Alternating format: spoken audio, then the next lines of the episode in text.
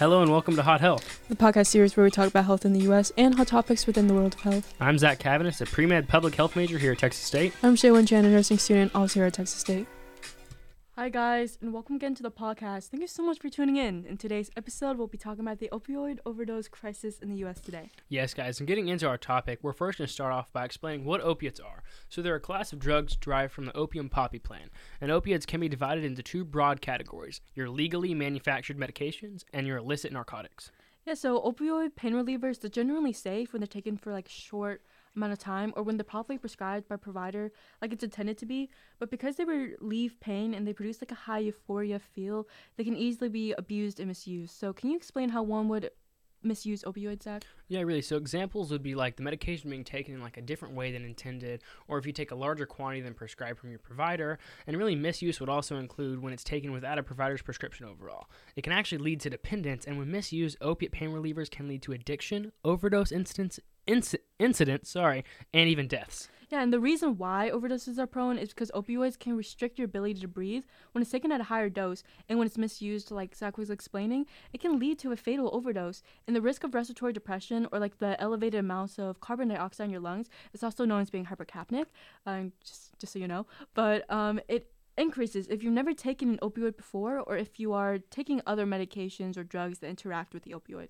Yeah, exactly. So, kind of, Shay, can you explain how opiates work and what we can do to safely take them? Yeah, so to get into the brain chemistry of it all, the American Society of Anesthesiologists explains that opioids attach to proteins called opioid receptors. Uh, they're on the nerve cells in the brain and other parts of your body. But when this happens, the opioids actually block the pain messages sent from the body through the spinal cord into the brain. And while they can effectively relieve pain, opioids carry risks and be- can be highly addictive. And the risk of addiction is especially high when opioids are used to manage chronic pain over a long period of time. So, okay, we're going to talk about um, how to properly take these medications. So we should explain what an anesthesiologist is. So what is yeah, that? yeah, for sure, Shay. So anesthesiologists are they're medical doctors who actually specialize in anesthesia, pain management, and critical care medicine. They have extensive training and expertise in providing opiate and non-opiate pain medications to help manage pain. Exactly. So if you need help managing pain, an anesthesiologist can work with you and your current provider to make sure your pain is under control while also minimizing those side effects of addiction and the risk of it. So how can you safely the million dollar question, all right? So how can you safely take opioids to manage pain? Exactly. I love that, Shay. That is a million dollar question. So really, I don't know if this is a million dollar answer, but it is a million dollar question. we'll do our best. So you should really only use opiates under a physician's supervision, taking opiates only as taking opiates only as directed, and watch out for the side effects. Side effects can actually range from mildness, such mild side effects such as sleepiness, or serious side effects such as shallow breathing, slowed heart rate, you know, loss of consciousness, which can all be signs of an overdose as well. Yeah, and the opioid addiction in the United States has become a prolonged epidemic. Since 2000, more than a million people in the United States have died of drug overdoses. Oh my gosh. And yeah, a majority of which were due to opioids. And fentanyl and other sym- synthetic opioids, they've been driving the crisis in recent years. And more than 1,500 people per week die from opioid oh related my overdoses. gosh. I mean, that's just crazy. Yeah, and these numbers, they don't include the millions of Americans who suffer from opioid addiction itself.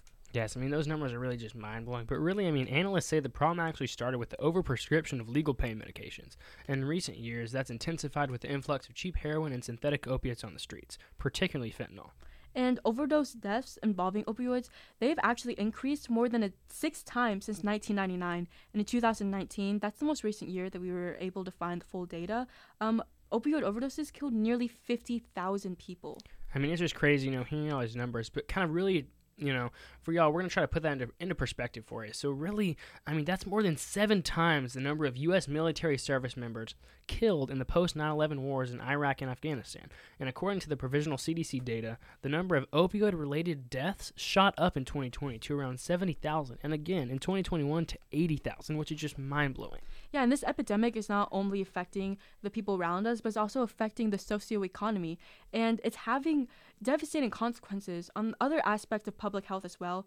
And it's causing like high rates of hepatitis C, HIV, and other diseases. And that's mainly caused by sharing syringes.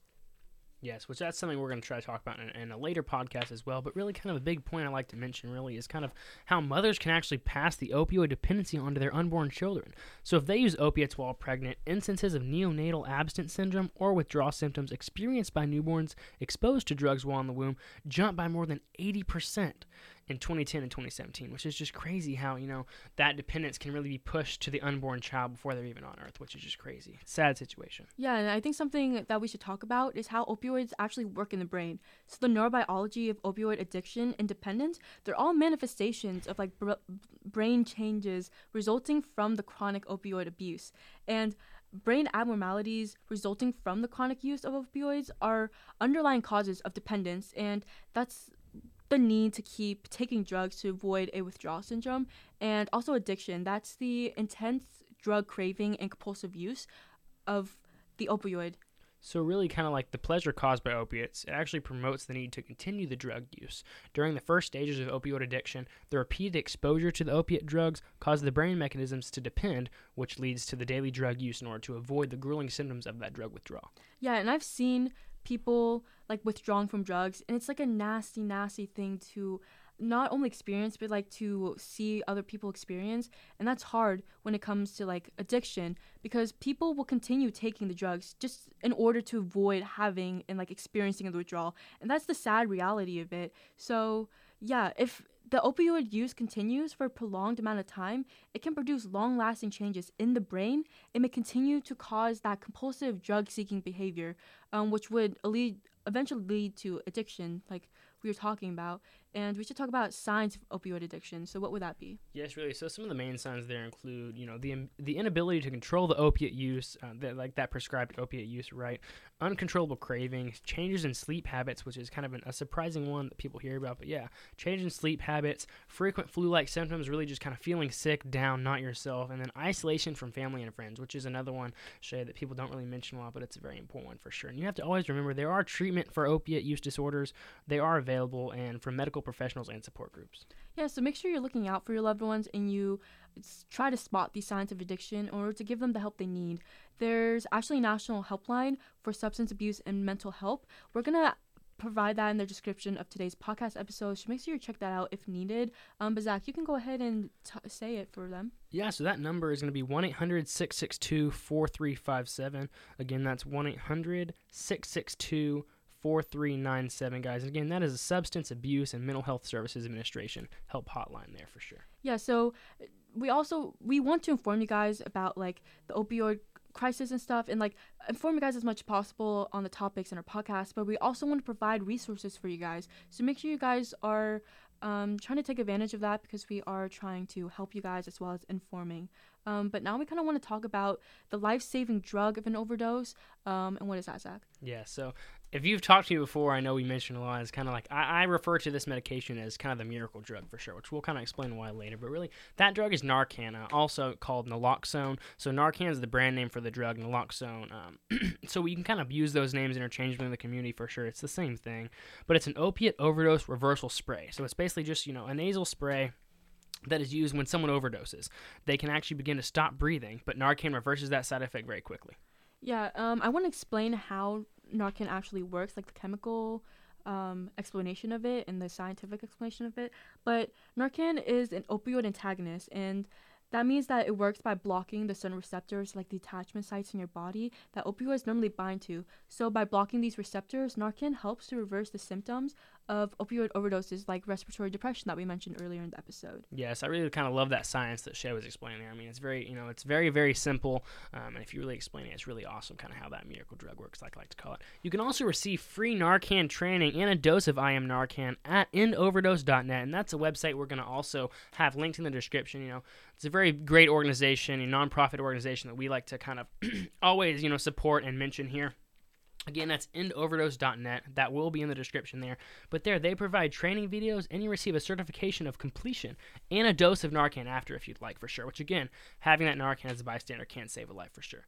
Yeah, and we've taken advantage of this ourselves as well. Zach and I, we took it a while back, and it took us 10 minutes at least, and we got the certification. It was really cool, and we learned a lot from it actually. Uh, we were able to share that with you guys a little bit throughout today's podcast episode, and we also got like a little IM Narcan shipped to us, and we carry that everywhere with us, and it's yes. been really cool.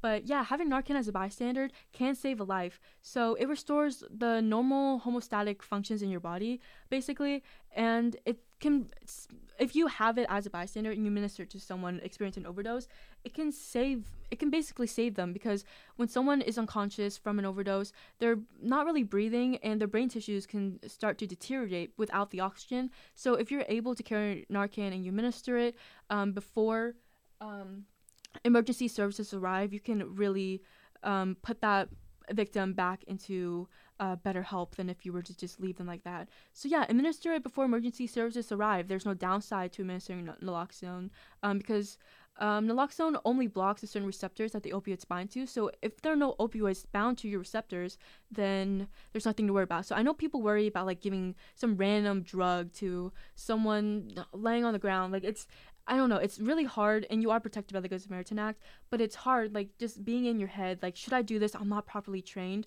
Um, just know that Narcan is a good drug to give to anyone that would be unconscious or like just in general because there's no downside to it. Exactly. yeah. No, no, no. You're good. Exactly. so like, I mean, if I you know gave Shay a dose of Narcan right here in the studio, she nothing would happen at all. That's kind of again the main reason why I call it the miracle drug. You know, it, it only does good things. Literally, it can only do good things for sure. And again, kind of, can you kind of explain specifically what we know about here at Texas State University, Shay? Because we are both uh, undergraduate students here at Texas State University. Yeah. So since we are on the topic about the over, opioid overdose crisis right now. Um, I know here at Texas State, there's been 14 cases of controlled substance in last 90 days alone.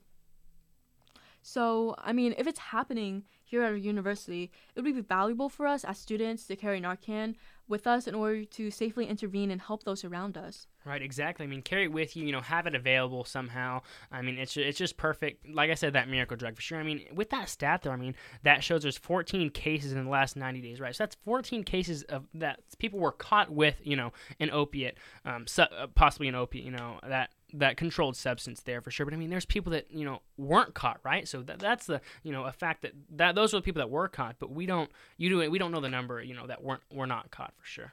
Yeah, so if we know that is happening around us right now, like especially with us, like here at Texas State, imagine when you go around to like the grocery store or whatever, um, and you have it on you, like you're able to help anyone experience an overdose because like you you never know because most of the time overdoses they are unintentional so you can really help anyone anytime anywhere if you're carrying it. Right so i mean like in the public right? So i mean if you're like at the grocery store at the park things like that right? Yeah. Yeah that's just awesome for sure.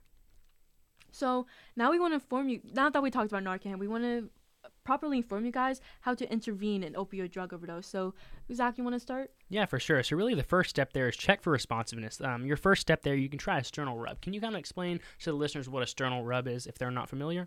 Yeah, so basically, you take one of your hands and you form to a fist, and you start to rub it between the breasts, like on the sternum, it's like the hard part on your chest. You want to rub that the victim's sternum like vigorously, just to check for responsiveness. If they're unconscious, they normally wouldn't react to this. Yes, exactly there. So I mean that's kind of you know the first step there. After that, also just try shouting to them. Try to shout and arouse them. You know, hey, hey, are you okay? Are you okay? Kind of you can grab their shoulder and kind of pull on it. I mean, really, you know, trying to arouse them any way you can really is kind of that first step there. And after that if after trying that if you can't if there's no response there go ahead and activate your local emergency medical services. Uh, but calling 911 here if you're in the us or however you activate your emergency services where you're from guys it's kind of your second step there. I mean and the next step again is like we talked about earlier with the Narcan, try to locate Narcan and administer a dose for sure. Whether if that's you know Narcan you carry on yourself from the training we uh, you know explained earlier, or if you know you have Narcan stations wherever you're at, or possibly sometimes they're kept in the AED boxes around. Try to get that Narcan and kind of give up there. There's kind of two the two biggest ways to administer Narcan is intranasally and intramuscularly IM. Can you kind of explain?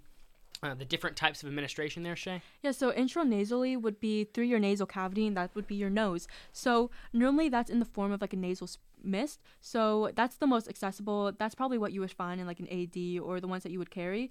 Um, if you are not trained, that would be the easiest way. So I would recommend that. But you want to go ahead and put that in either nostril of the victim and just um, administer that. That would be about like four milligrams, and then IM would be intramuscular, and that would be through your muscle. So it would be through a syringe and a vial. That would be 0.4 milligrams, and you can administer that through the deltoid, which would be the arm muscle, uh, where would you get a where you would get a flu shot actually, or your leg, like your thigh muscle, where an EpiPen would be administered. If you guys know where that is, and if you guys use the endoverdose.net site and you finish the Narcan training, you actually get sent the IM version of Narcan. So now you know how to use it, and they do inform you on that as well. Right, exactly. So again, if you're in uh, California, you'll get the intranasal mist. Everywhere else, you'll get you know a dose that IM. Which through that training, by the end of that training, there only 10, 10 11 minutes, you'll feel confident giving both those, both uh, you know administration ways as well. And then after that, you want to make sure you put the patient in a recovery position. Can you kind of explain what the recovery position is, Shay, and kind of what that prevents? Yeah, so you want to go ahead and put the victim on one of their sides, either that's the left or the right side, and you're also going to take their hand and you're going to support their head with it and put one of, them, one of their knees out so they don't roll back on their side or their stomach. And this prevents them from vomiting and like choking on it, like aspiration basically. Um, yeah, so putting them on their side would work with gravity in case they vomit. It would go ahead and like make sure the vomit doesn't go down their airway, which would be dangerous and add to further complications of an overdose.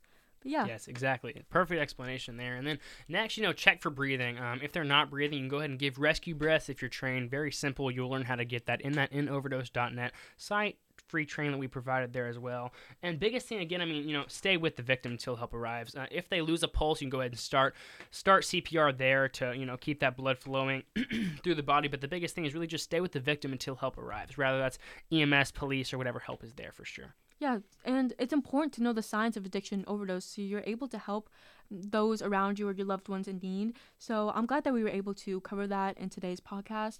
But yeah, so that that about wraps it up for today. And we talked about a lot in this episode. To so to review, we discussed what opioids are, how they work, and how to safely take them.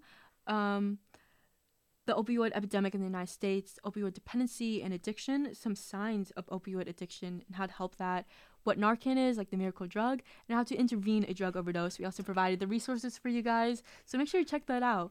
Yes, and again, guys, make sure you review your current medications and disclose any past or present drugs with your provider when discussing whether an opiate prescription would be right for you to manage your pain. Yeah, and make sure you're just communicating overall with your prescription provider or just your physician. You know, um, if you have a personal or family history of substance abuse, you may be at increased risk of becoming more easily dependent on opioids. So make sure you're communicating that. It's really, really important. Yes, for sure. And again, don't mix different types of drugs. Make sure any, um, you know, if you're taking two, three drugs, make sure you're getting all that cleared with your your per your provider as well. Again, over the counter medications as well. A lot of times we don't think about that, but you know, if you have two prescription medications, you're taking three over the counter medications. Make sure your your provider knows about all that as well. again, never take a substance that you can't verify. Yeah, there's a lot of black market stuff out there, and fentanyl it can be easily laced and everything. So make sure you're verifying yeah, that. Yeah, very good point. Sure. Just be very careful.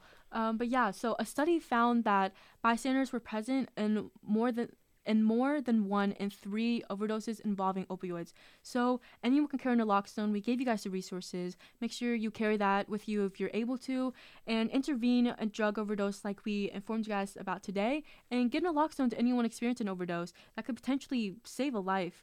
And I think that's really cool. Yes, exactly. For sure, guys. And again, just kind of make sure you stay in touch with us. We have some exciting news coming ahead for sure. Make sure you, uh, thank you again for tuning in. If you have any topic suggestions, comments, concerns, or if you would like to just chat with us, go ahead and contact us through our email at hothealthtx at gmail.com. Again, that's hothealthtx at gmail.com, and we'll get right back to you guys. Again, we'll go ahead and post our link tree as well. We have kind of all our ways you can stream us there. And again, that phone number, guys, I want to shout out one more time. It's 1 800 662 4357, and that site you can go ahead and get training. It's get some free Narcan to save a life. Again, is endoverdose.net, guys. Thank you all so much for coming in and tuning in. We'll see you next week. Yeah, take care. Thank you so much.